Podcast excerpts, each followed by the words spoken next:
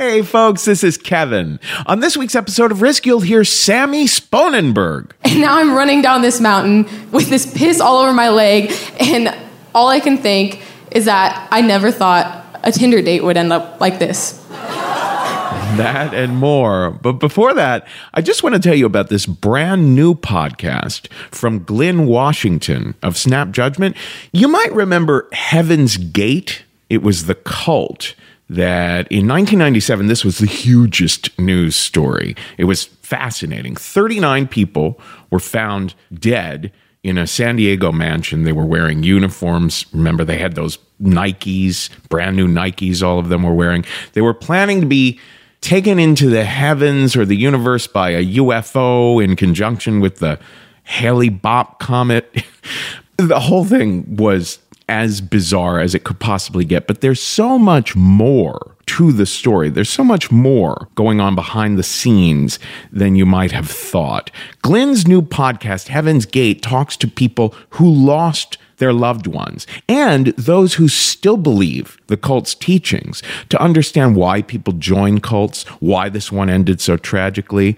You're going to hear a lot that's going to surprise you. Now, I didn't know this. Glynn grew up in a cult. And of course, he's an incredible storyteller. So that perspective in itself is going to be fascinating. So subscribe to Heaven's Gate, the podcast, wherever you listen, like Stitcher or Apple Podcast. Remember, that's Heaven's Gate. Now here's the show. Hello,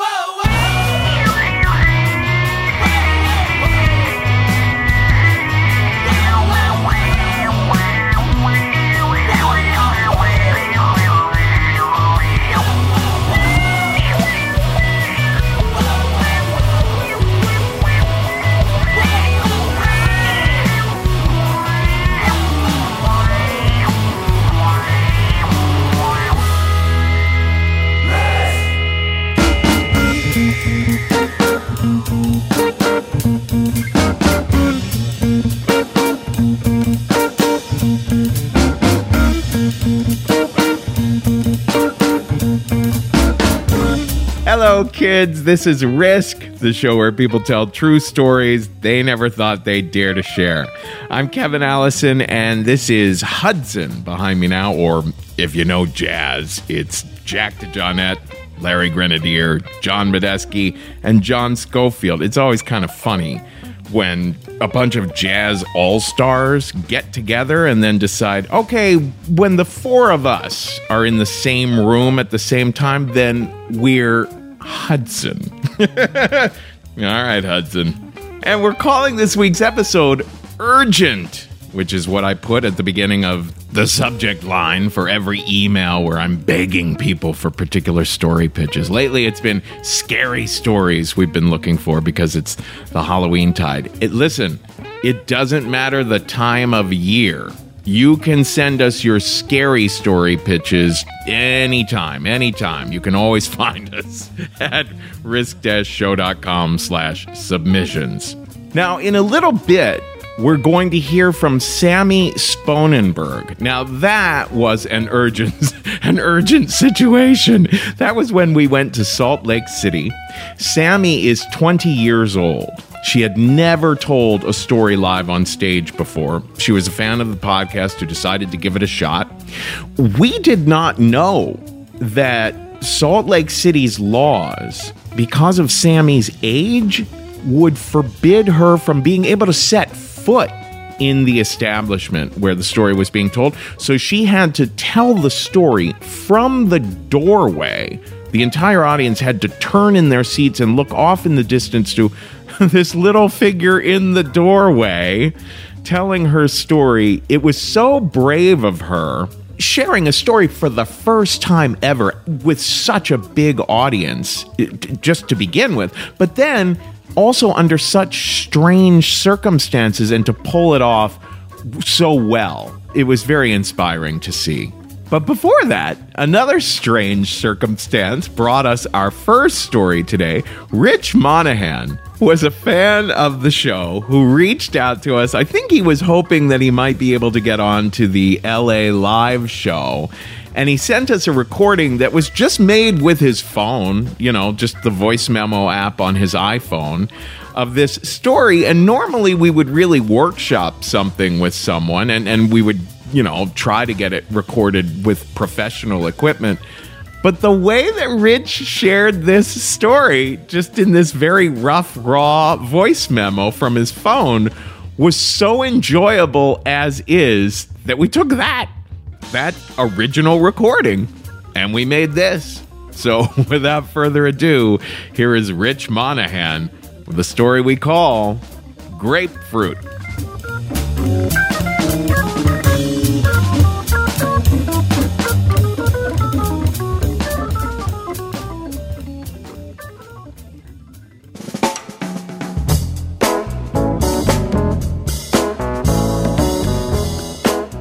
So it was the first day of summer after my sophomore year of high school. And uh, at this point in my life, I was a total loser. Uh, but what I lacked in an ability to talk to girls, I made up for in acne. And so this particular day, the first day of summer, was a really big deal because it was going to be the first summer in which I had the house all to myself. My sister had just moved away to college, both my parents worked during the day, so I had total freedom. Like, this was going to be my summer. So, that first morning, I wanted to do something really special to mark the occasion, and I was like, hmm, well, I could jerk off, but it's not really special because I did it all the time. But then I remembered something. I'd spent the entire school year sitting around the lunchroom table with a bunch of other virgin dudes, exclusively talking about girls and sex and all the fucking we weren't doing. That was the constant topic of conversation. And it's a weird thing too with teenage boys because when you're talking about masturbating and girls and everything, there's almost this sort of like aspirational quality to the conversation too. Like I remember one time my buddy Rob came in proudly one day and he was like, "Dude, I beat off twice in like 10 minutes. Like I came twice." And I remember being so intimidated like Holy shit, like years from now, when some girl finally wants to fuck Rob, she's gonna be so impressed that he can like go twice in 10 minutes. Or there are other kids who's like yeah like i was jerking off and i lasted like forever. And it's like this sort of weird sort of like doomsday prepping situation where we're not just jerking off in the moment we're all kind of gearing up for this thing that's eventually coming for us. And so you're kind of running around lost and you're like well who are these fuck machines? Like, are these kids for real? Or, like, who's got a good lead? And, like, I was just such a little insecure kid. Like, I had barely kissed a girl. I barely had armpit hair. Like, my insecurities just ran so deep. So you're just kind of sitting at this table, it's sort of like gathering all the information you can. And it was in one of these conversations that, uh, at some point, my buddy Rob told me that, uh, this guy, Nicky Pellini, who, by the way, um, I feel like I should always change his name when I tell the story, but it's such a fucking perfectly Jersey name. Like, this guy did an assault charge like 10 years ago. He cracked some guy's skull open, but I still really, it's hard to find a better replacement. Anyway, okay, so he was a bad kid, for sure, but one who had had verifiable sex with girls. So, Nicky told Rob, who told me that Nicky said, Rob, listen, man, I've had sex. Like, I have fucked girls. And I'm telling you, if you take a grapefruit, cut a hole in it, and microwave it for 30 seconds, it feels just like vagina. So, I'm mulling it over in my house, and I'm like, huh. No, no way.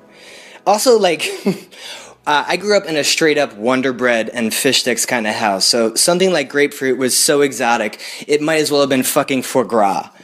But so, you know, just in case, I go down to the kitchen, and there must have been some sort of like weird fad diet or fucking segment on Oprah about grapefruit, like being a superfood or something. I don't know, it was the 90s. But I go down to the kitchen, I look in the fruit basket, and sure enough, there are two huge grapefruits in there.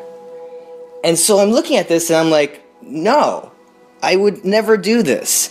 Also like it doesn't make sense. Like this kid probably just made this up because like there's acid in grapefruits and like this is just sort of a weird kamikaze mission. Like something could go wrong. This isn't great. So I'm sitting there and I'm like, yeah, you know, this is a problem, but also this kid says it could feel like real sex, but like I'm never gonna do this. So I'm just staring at this grapefruit like, no, no way. This is ridiculous. No, I could never take this risk. I will never ever do this. Yes, I am absolutely totally doing this. So I cut a hole in the grapefruit. I microwave it for 30 seconds. I take it upstairs. I lay a towel on my bed because I'm a gentleman. And so I get in the zone, I lay down, I stick my D in this grapefruit, and it was amazing. My 16 year old brain had never experienced anything like this before. It was unbelievable. It's like I was suddenly on another planet. I just sort of closed my eyes and just sort of put this thing upon me. It's that weird moment where you're like, is this gonna be cool? Is this gonna be fine? And then it goes on, you're like, oh, this is like the finest thing that's ever happened. Like there's just this sort of like electric jolt through your body, and like your entire life has been talking about sex and how good it could be, and you had no idea. And then you get there, and this weird fucking grapefruit graces you with its presence, and you have this moment where you're like, oh, we were right all along. This is the most perfect thing. This is the best version of humanity. And so I'm just going at it, and I'm just destroying this poor grapefruit. I burst through the other side and it's like splitting in half in my hand, so I'm trying to hold it together and it's just a total mess. I'm just sort of like vice gripping it on and it's spitting juice everywhere and you can smell it. It's just like 30 seconds of total mayhem. It's horrible. By the time I'm done, this grapefruit doesn't even look like I fucked it. It looks like I got in my car and ran it over. When I finish, I immediately get panic stricken.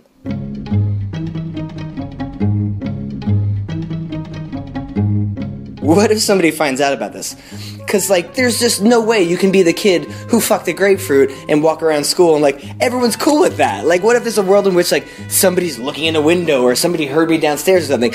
Kids have gotten down in this town for much less. There was a rumor that this kid, Matt, who lived in my neighborhood, had jerked off his dog once, and, like, he couldn't live that down. That followed him to the end of his days. If somebody found out that I actually fucked a grapefruit, what would my parents say to me? What is that therapy session? So I'm immediately, I'm like, no, no one can ever find out about this. The secret dies with me. So I get all forensic about it. I gather all the evidence, the towel, the grapefruit that is just horrible right now, and I throw it all in a trash bag and dispose of it in a secure location. That's my chore. I take care of the trash. Nobody else is gonna find it. But still, I am sweating bullets for the rest of the day. Nobody can ever, ever, ever find out about this as if there's a world in which like I'd be at dinner with my parents that night and they'd be like, "Oh, we're missing a grapefruit." Richie, did you fuck it? So, we have dinner that night and the grapefruit never comes up. Next day, same thing, not a word about it. Third day, still nothing. I tell no one, not even Rob, not even Nikki Polini, none of the dudes I know. I don't say a single word. And slowly, day by day, my paranoia fades as I realize that I have maybe totally gotten away with this whole thing. But something else is happening too, because I suddenly feel like a real man. I didn't fuck a girl, but I fucked a thing that some kids said was just like fucking a girl, and for me, that was enough. Because I swear to God, this is totally true. Once I fucked that grapefruit, like a creepy little grapefruit fucker, I felt so mature, I finally switched from tidy whities to boxers. Or like I'd be hanging out with my dude friends, and I would just sort of look around smugly and think, these poor fucking fools. They haven't lived a life. But me? I've been to the mountaintop. And so about a week or two passes, and I'm still just on cloud nine with this thing. I'm suddenly the smartest person I know. Nobody found out about it, and I have totally convinced myself that this grapefruit experiment has, in fact, somehow made me better at sex than all the other virgins I know who have not fucked a thing that came out of the microwave. I'm suddenly this pioneer. I may have zero actual experience with girls, but now I have like cut to the head of the line as far as dudes who are awesome at fucking. In my brain, it's like me and like LL Cool J. We're the guys. And so this is going on, and I'm feeling great, and I've gotten away with murder. And one morning, I'm like, you know what? It's time to take another shot at the title. I had to chase that dragon man. I was going back. So I run downstairs to the kitchen, check the fruit bowl, but there's no grapefruit. But there is an orange. So I'm like, fuck it, same difference, let's do this. So I go through my little preparation ritual. I cut a hole in the orange. I microwave it for 30 seconds. I take it upstairs. I lay a towel in my bed. I get in the zone. I stick my D in this orange. And it is at this moment that I realize an orange is about half the size of a grapefruit. As such, when you microwave it for 30 seconds, it gets as hot as the fucking sun and I am immediately struck with this white hot searing pain. I'm like, oh no, oh no, no, no, no, oh Jesus fucking Christ, what am I doing? As if it only had just occurred to me that this is a horrible idea. Every alarm is going off in my brain. It is this total system shock. And I'm losing my mind like, is my dick on fire? Is it still gonna be there when I look down?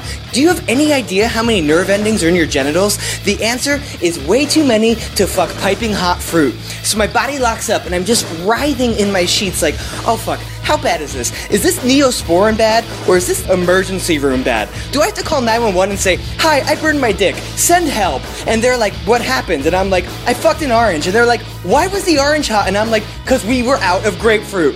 So I scream and whip the orange across the room, and then I'm just holding my dick like a buddy in a war movie, like, oh, my best friend, I have betrayed you. My sweet prince, what have I done? And in this moment, every ounce of manliness I had gained that summer vanishes. All of my shame comes flooding back, and I would not be inside of anything else for another three years.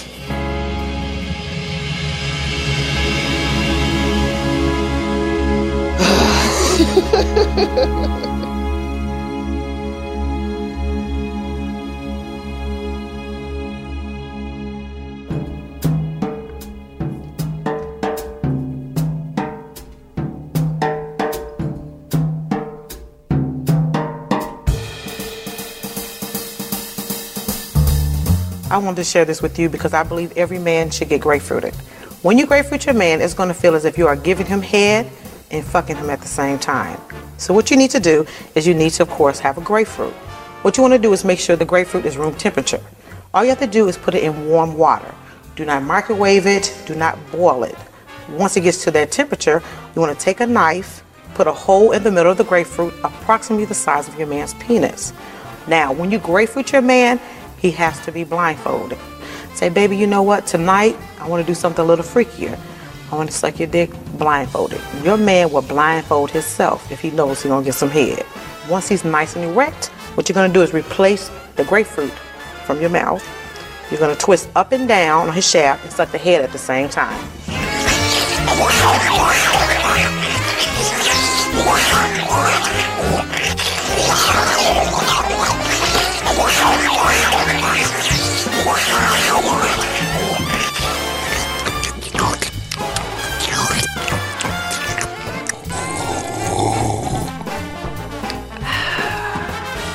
And that's the grapefruit technique.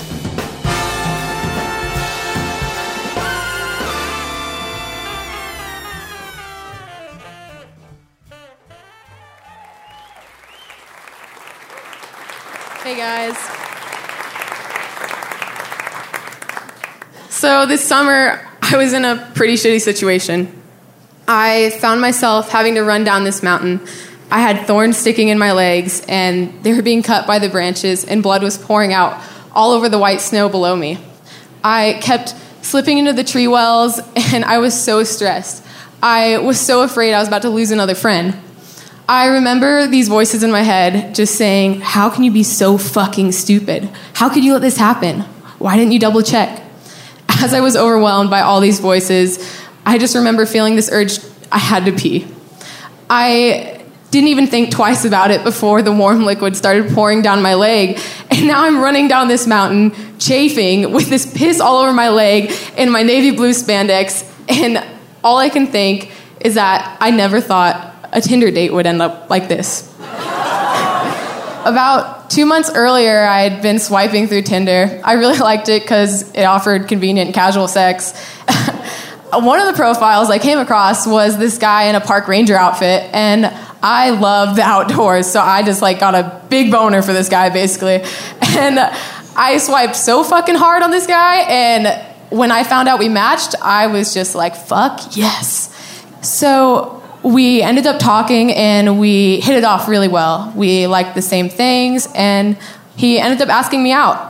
The school year was coming to an end though, so we had to part ways, but we were still going to continue dating. We agreed we'd meet up for some backpacking trips over the summer, and so that's what we did. We ended up being in the Sawtooth Wilderness for one of our trips. We had like a 21 mile loop we were about to do. We hiked seven miles that day, and the sun was so warm on my skin, and it was just pure bliss. I was so happy to be here with this guy. For so long, I just felt like I kept getting fucked over by these like shitty guys on Tinder who gave these rapey vibes. I mean, no surprise, but you know. and so I was just super happy to be here with him. We got up to the lake that we were camping at and we set up our tent for the night. I was laying on his chest and we were both playing with each other's hair and just kind of soaking in the moment. He looked over at me like he had something to say, and I was just like, What? And he said, I think this might be kind of weird, but I think I love you. And I was just head over heels. I had not had a guy say this in quite some time now. And right after that, I immediately said I loved him back. And we just had the best fucking sex.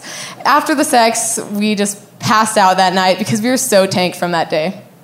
The next morning, we got ready, packed up our shit. It took way too long. We finally started heading out for the day to hike some more we were both still pretty hungry after breakfast. So I stopped for a water break with him and I looked through my pack to see if I had any food. I found out I had this Larabar, and I don't know if any of you guys know what a Larabar is, but they're just these granola bars that are basically all natural, and they have dates, chocolate chips, and like sea salt and the chocolate chip cookie dough one. And that's exactly what I had. I didn't want to be a complete bitch and just like scarf it all down and while he was like super hungry, so I was like, "Oh, do you like want half of it? And so he said, yeah, and he took it, and we both scarfed that bad boy down real fucking quick. Immediately, the mood just changed. His face just kind of dropped, and all the blood just like left his face. He was just looked like a ghost. And he was like, What were the ingredients again? I was kind of frustrated that he would even like ask that of me because like I've told him plenty of times it's just dates, chocolate chips, and sea salt. I told him that again. And he kind of nodded and he accepted that. And then he was like, no, no, no, check again. And I dug the wrapper out of my backpack and I looked again and read just what I had thought. He ripped it from my hand and he pointed so hard at it, I swear it could have fucking tore it. He looked at me with the most disappointed look on his face, like he was so afraid of what was to come. And in bold said cashews as the first ingredient. Joel, my boyfriend at the time, was really allergic to cashews. I kind of knew this from a few days prior. I had just scarfed down a bunch of cashew granola butter. Then I proceeded to give him head, and you know, after he finished and shit, like he was like, "Oh, my dick's kind of itchy." I think that should have foreshadowed what was to come. I didn't really know the full extent of his allergic reaction. I had no clue what was to come. Everything just took a turn for the worse. His throat started to swell up, and he was throwing up all over the rocks. He had snot running all down his nose, and I was just so stressed, and I couldn't stop pacing around, and I just didn't even want to look at him because I knew I just basically destroyed him. He told me to look through his pack for an EpiPen, and so I got the EpiPen out and I handed it to him. He hovered over his leg for probably a good 30 seconds, and I knew he wasn't going to be able to do it. I said, Would you like me to do it? He agreed, and I grabbed the EpiPen, and I remember we both looked at each other, and our hands were shaking. There was snot all over his face. I'm just sobbing, and we both count down, and we shove it into his leg and hold it for 10 seconds. Immediately, he felt relieved. His throat started to open back up, but this was only temporary. It started to swell shut again, and we had no clue what to do. We had nothing else. We had no satellite phone or anything, and we were like a good nine miles away from any service or anything. There was barely anybody on this trail because it was so washed out from all the snow Idaho had this past winter. There was no one out there. But there was a group out there that we saw earlier that was camping out there, and I decided it would be a good idea to go and get them. I went and I remember just yelling, Help! Help! I was so afraid and that they didn't have anything. And I got there and tried to tell them the situation, and they had nothing to help me with. It was these three ex military guys. They said they would follow me back to see if they could do anything. I brought them back, and they had nothing they could do. I remember one of the guys joking and saying, Was your last meal at least a good one? I just kept sobbing even harder at this moment, and I was just so frustrated because why the fuck would you say this? Then they're like, oh, we're gonna need to do something or he's gonna die soon. And that just tipped me off. I had no clue what to do, but I knew I needed to do something. I thought that maybe like I could carry his backpack in my backpack and we could walk down, but that was a stupid fucking idea because I don't know how I was supposed to carry 100 pounds on my back and try to escort my anaphylactic boyfriend down the mountain. But I came to this conclusion that, hey, like maybe I could run down the mountain. And I brought up this solution to the group, and they all kind of just chuckled at me, except for Joel. I proceeded to tell him, like, no, like, I run cross country. Like, I run a shit ton of miles. I could do this. I could get down there in like one to two hours. They all disagreed and thought that it would take at least four and it would be way too late. He could be dead by then. I was so frustrated that they would even doubt me like this. These people don't even know me. What else were we supposed to do? Like, we were basically just finger popping our buttholes up there doing nothing. And so the only thing we could do was for me to run down. And so I grabbed this shitty paper map that we had, shoved it in my sports bra, along with his Subaru's keys and my phone, and I started to run down the mountain. I kept running and running, and I ran for probably five miles over these rocks. I just kept slipping, and blood was everywhere. I had so much dirt on me, and I'd finally found this elderly couple. I just remember yelling, Help! Like, do you have anything? An EpiPen? Just something. They looked at me just so shocked, like I had just been in the woods for like two months or something. They were just like, What? And I, I was like, Do you have a satellite phone? Something? And this guy just looks kind of confused and digs out his satellite phone, and he's like pushing some buttons, trying to dial for help as I'm explaining the situation to his wife, and it's just a complete shit show. He can't get any fucking service. And I just remember I wanted to pull out my hair. I was like, these are what these phones are for. Like, for moments like these when we're out in the middle of nowhere and you need service. And there was nothing I could do. But earlier, I had grabbed these GPS coordinates from this Garmin device we had from up there. So I just gave him the coordinates and I said, if you could just get help, keep trying to call. Please get someone up there. I continued to run down the mountain. I was sobbing, and I just remember I wanted my mom there so bad, and I was just completely scared. I finally got down to the trailhead, and I saw this woman in a straw hat walking away from it. And I was just like, Help, please, help. And she threw her head over her shoulder and just started running towards me. I was so out of breath at this point. I'd run like eight miles down this mountain. I had blood all over my legs. I'm so completely drained. And I just tried to tell her the situation. She led me to this campground host RV, and inside it was just exactly what you think an old single man would li- be living in. It was completely outdated. There was a Minions tissue box on the table and Keebler cookies and Diet Coke everywhere. I'm sobbing in this little shitty RV in the middle of nowhere, basically. He's just like, Oh, do you want a fudge striped cookie? And I'm like, Are you kidding? I don't want a fucking fudge striped cookie right now. I want 911.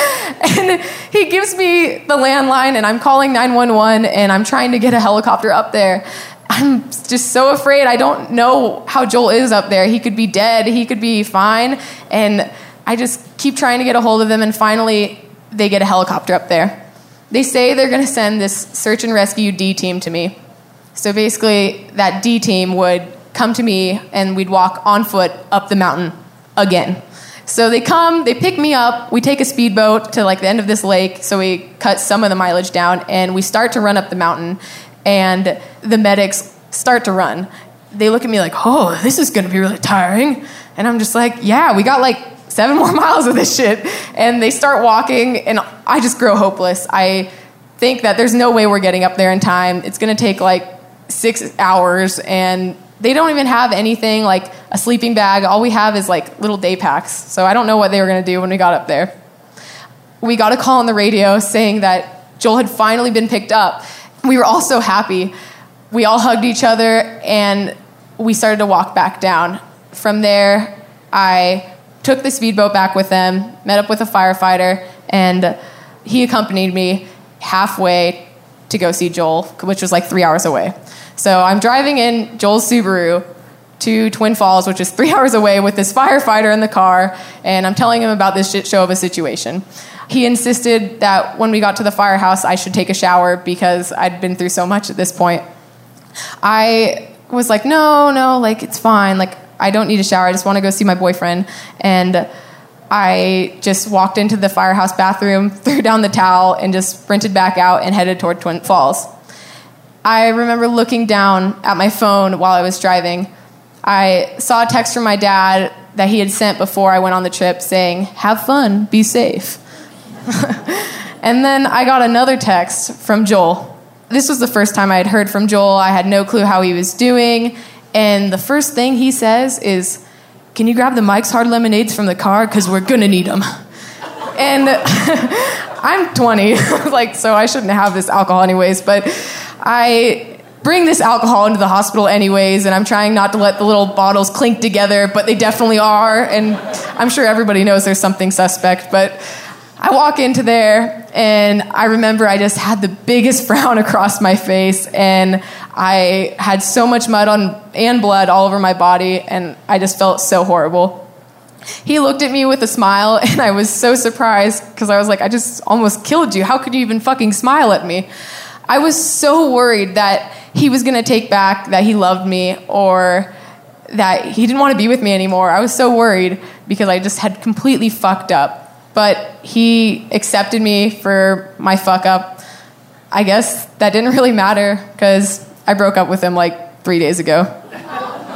Thank you.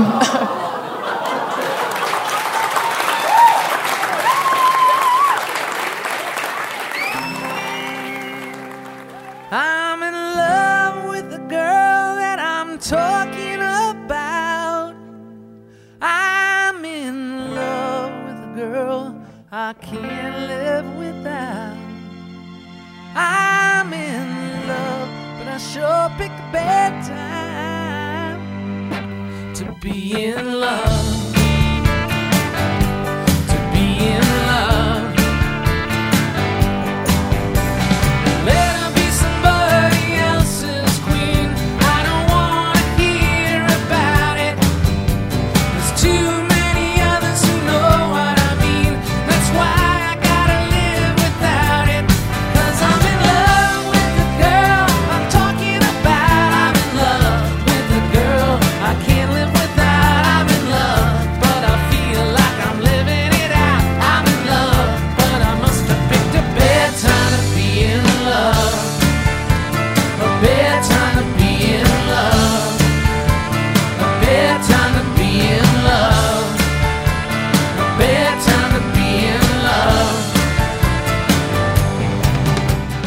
This is Risk.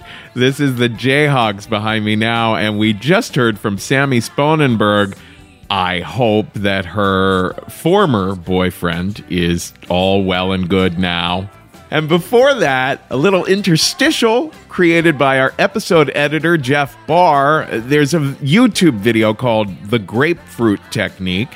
Uh, this wonderful lady shares how to include a grapefruit in oral sex and i thought that jeff had added those spectacular sucking sounds to it but no. That those are the sounds that that wonderful lady really makes. Now listen if you love what we do on risk nothing means more to us than that you the fans get involved with us. There's so many ways to do it you can leave comments and reviews about the series on iTunes. Those iTunes comments and reviews really help to bring eyes to the show, ears and eyes. You can discuss episodes on our site at risk-show.com or Reddit or in our Facebook discussion group. You can help us get the word out about the show on Twitter, Facebook, Instagram, all at Risk Show. You can create Risk theme songs or audio interstitials if you email me for the instructions at kevin at risk-show.com. And of course, you can pitch us your stories at the submissions page at risk-show.com. But maybe the most essential way you can help us out to help us keep all this going is to go to patreon.com slash risk and become a patron of ours there. If it's only for $1 a month, you'll still get access to lots of bonus content.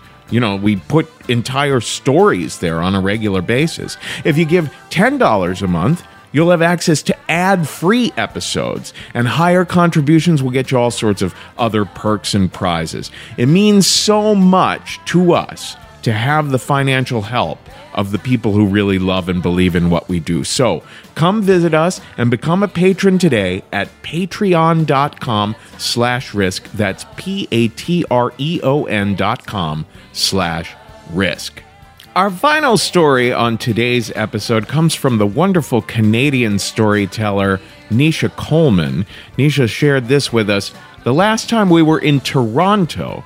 It's a really beautiful story, and we call this one Two Catherines.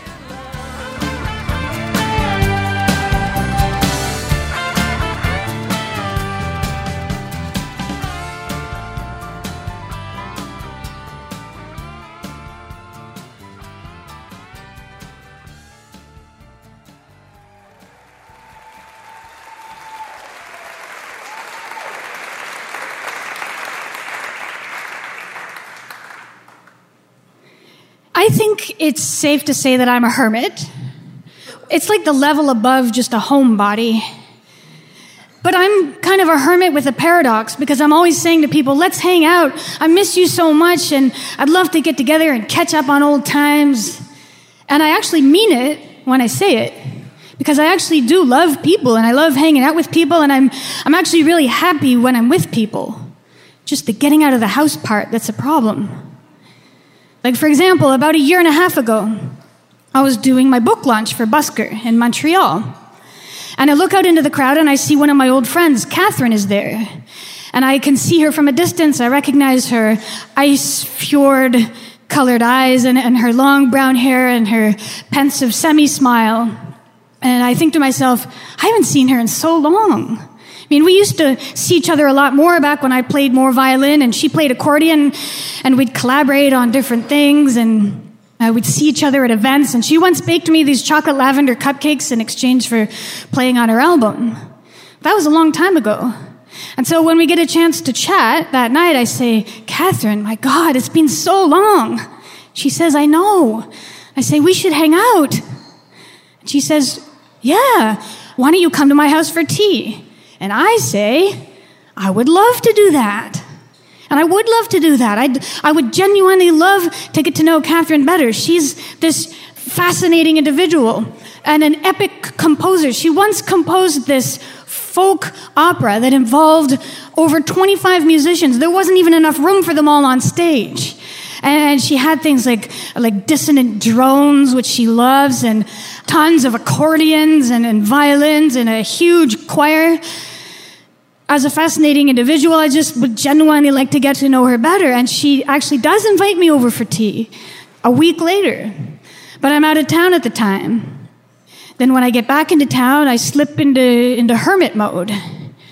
I don't really go out much. I don't really see people. And I keep writing to myself in my notebook go out, call someone, talk to a human. You'll feel better once you do. And I know that's true, but but I don't do it. And I don't do it, and a month goes by, and then another month goes by, and then pretty much the entire winter has gone by, and I haven't really seen many people, and I haven't gotten together with Catherine. And then in early April, it's reported that Catherine is missing. And it's all over Facebook and the local news. And I am dumbfounded. I don't know what this means. I know what it means when a kid goes missing. I know what it means when an Alzheimer's patient goes missing. What does it mean when someone my age goes missing? I don't get it. And then her closest friends start to divulge certain information, such as she'd been extremely suicidal for a long time. She had been in and out of the hospital and on and off different medications, and nothing was working. And in the last week, she had been going for icy swims in the St. Lawrence River at midnight. And then her bag was found by the shore of the river. And so, yeah, she's missing, but we're not expecting to find her alive. The next day, I go down to the shore of the river where her bag was found. And there's a few of her friends there, and we stand at the edge of the caution tape and we watch the divers coming on and off of the police boat as they're searching for her body in the freezing water that still has ice on it. And after a while, this becomes unbearable, so we decide, well, let's, you never know. I mean, we could go for a walk in the woods. She might be in a fugue state. There's still a little hope. And so we go for a walk. We know we're not going to find her, but it's better than doing nothing. And on my way home, I keep seeing her. I keep seeing her silhouette on the street, and I keep seeing her face in the metro. It's as if my subconscious is desperately searching for her. And when I get home, that's when the weight of the guilt sets in. It's like cement, heavy, setting in my chest.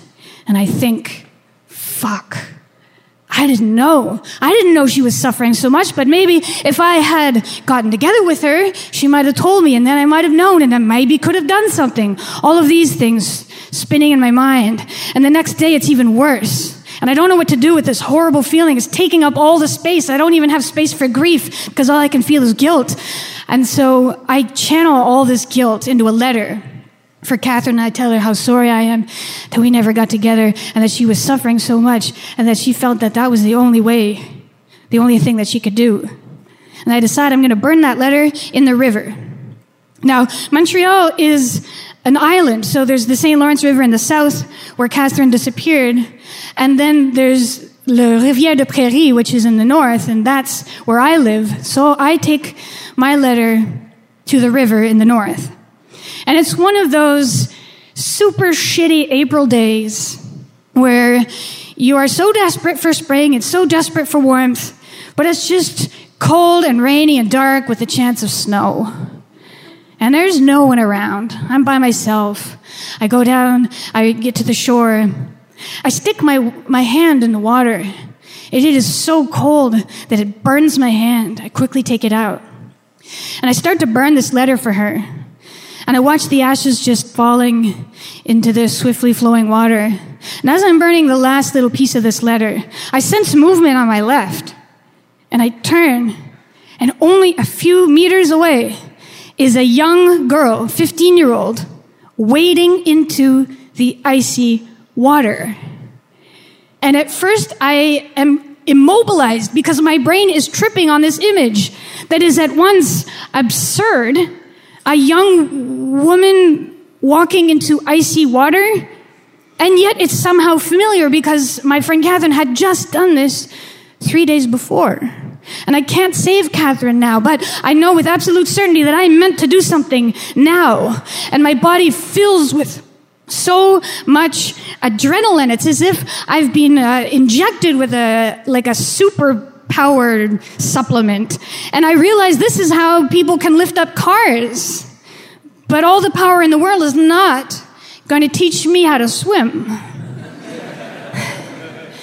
And she's getting farther out, and she doesn't know I'm here. And if I actually have to jump in there and save her, the river's going to take us both. It's freezing and it's going fast. So I need a different tactic. And so I jump out onto a rock that's closer to her. And then she senses movement on her right because she didn't know I was there either.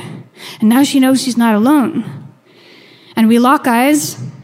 And the girl takes a step back and another step back. And she climbs out of the river. And she just sort of sits on the bottom of the riverbed. And I run up and over and I sit on the top of the riverbed and I look down at her. And she's just gazing out at the river as if nothing has happened. And I'm supposed to be a writer, but I can't think of any words that I could use at this moment that is going to get her to trust me. So I just say, Hey, are you okay? And she's freezing and suicidal. She's obviously not okay. But she says to me, Yeah, everything's fine.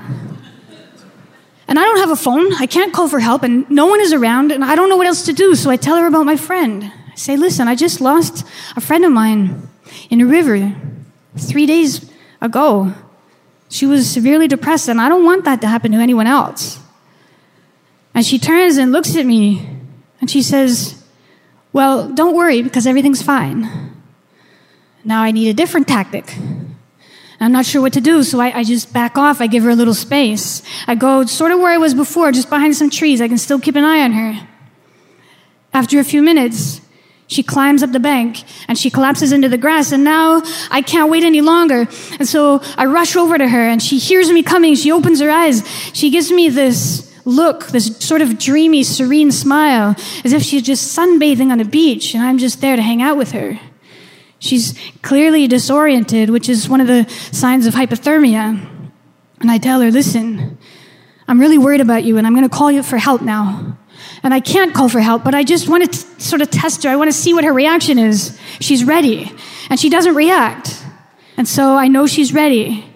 And at that moment, an older woman stops on a bike and she says, Do you guys need help? And I say, Yes. Do you have a phone? And she doesn't have a phone, but she jumps off her bike and she runs over and she kneels beside the girl and she starts bombarding her with questions. What happened? Did you faint? Did someone hurt you? Are you drunk?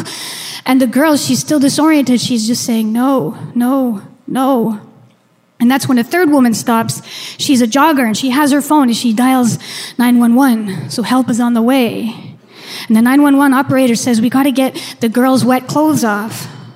Now, as a 15 year old girl, you, I'm sure you can't think of anything worse than being stripped in public. And we tell her, we have to get your wet clothes off. We have to. And she doesn't react. But when we're trying to peel off her wet jeans, she gasps and she tries to sit up. But we've got her coats off and we cover her with our winter coats. And me and the older woman, we just start spooning this girl from either side. We're just getting as close as we physically can to her and try and give her as much body warmth as possible. And the woman who's on the phone, she starts massaging this girl's legs and feet to try and get the circulation going. And she says into the phone, her feet are blue. And the girl hears this and she starts to freak out and she's hyperventilating and she's crying. And I reach up and I start to just caress her head. And I say, It's okay. It's okay. I'm running my hands through her, her thick black hair, saying, It's to be okay. It's okay. It's okay. It's okay. It's okay. And as I do this, my chest just expands with so much love for this kid. It's as if she's my kid or my sister or my friend, and all I want is for her to be okay and for her to want to be okay. And all I wish is that someone could have done this for Catherine three days before when she disappeared at midnight into the dark waters of the St. Lawrence.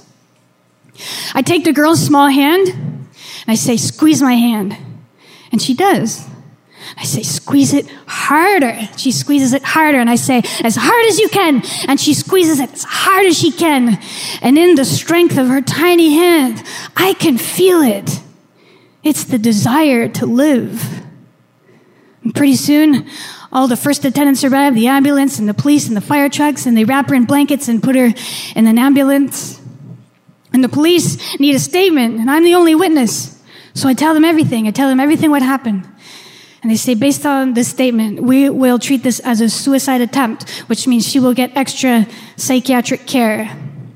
And as I watch the ambulance disappear down the avenue, I hope that that girl gets what she needs, and I hope that I'll see her again.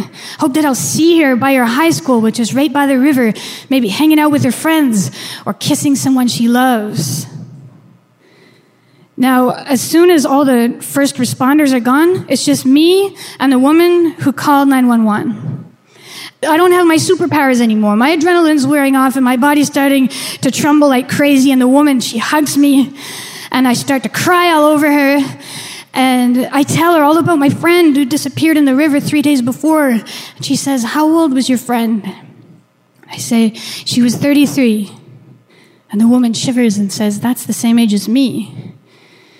And after all we'd been through, we hadn't even introduced ourselves. So I, I tell her my name. And she tells me her name. And her name is Catherine. In the aftermath of this event and the days and the weeks that follow, I still feel a lot of guilt. I still feel, you know, grief and I still feel lost, but I also I feel something else.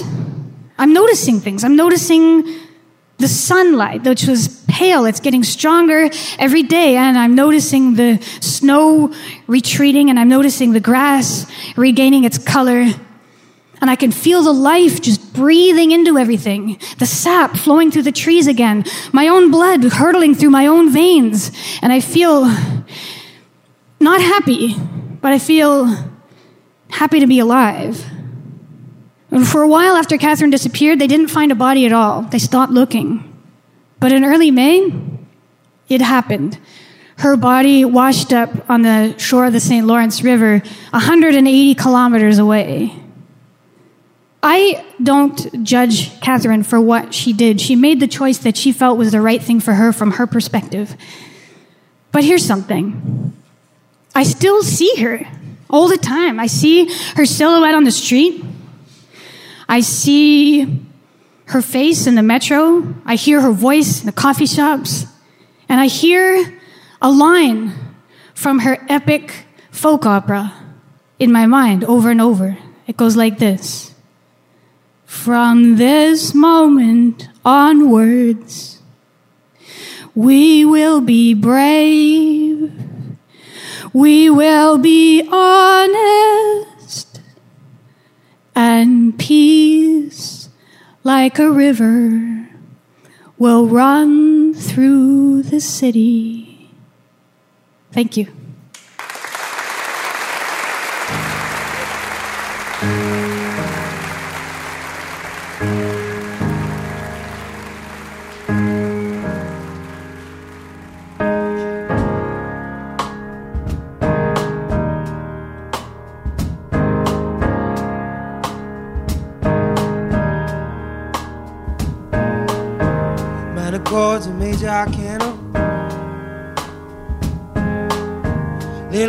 Jacket and a black bandana. Kicking over trash cans and telling jokes in Atlanta. When I got the fever, it hit me like a fan on the back of my head. I don't know who I am, but I'm free for nothing, good for nothing too. Crazy to dream, still crazy about you. Won't you let me in one more time, babe? I wanna feel it too. Well, nothing is a lie, babe, if you know it ain't true. Take a look at me now. Take a look at me now. That is all for this week's episode, folks. This is Leif Vollebekk behind me now, and we just heard from Nisha Coleman. Uh, by the way, I wouldn't have known about this song if it wasn't for Risk fan Sarah Irvin. Sarah creates about once a month, she creates a list of about 15 or so songs and sends it to me a Spotify playlist, songs that she thinks I might one day like to include on the show. If you'd like to do that, just email me at kevin at risk-show.com. It's another way you can help. Also, don't forget that we are very much looking for holiday themed stories right now. Stories about Thanksgiving, Christmas, Hanukkah, Kwanzaa, Festivus, even, New Year's Eve. stories set during those holidays or that, you know, bring them to mind. Pitch us at the submissions page at risk-show.com. And don't forget to check out Heaven's Gate, the new podcast where Glynn Washington explores the story behind the mysterious cult, the Heaven's Gate cult. Find it in Apple Podcasts, Stitcher, or your favorite podcast app. Now, here is where Risk is appearing live next on November 3rd. We are in Baltimore, Maryland at the Creative Alliance. On November 9th, we're in Chicago, Illinois at Lincoln Hall. On November 10th, for the first time ever, we're coming to Madison, Wisconsin at the High Noon Saloon. And on November 11th, we're in Detroit, Michigan at the Magic Bag. Now, on November 14th, we're back at Littlefield in Brooklyn. And on November 18th, we're back at the Bootleg Theater in Los Angeles.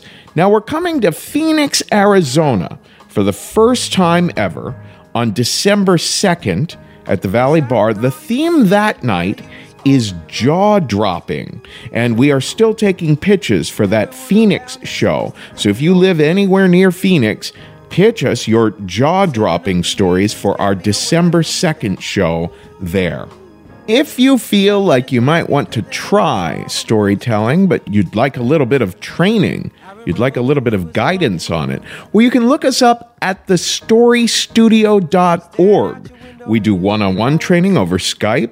We have entire courses, video courses that you can download and watch at your own pace. If you live in New York or Los Angeles or Minneapolis, we have in person workshops where you can be working with an instructor and a whole class full of people. And we do corporate workshops, business storytelling, uh, communication around the office that includes a narrative spin to it. We've done workshops for Google and Pfizer and Citibank and many, many more. You can find all of that at thestorystudio.org. Folks, today's the day. Take a risk.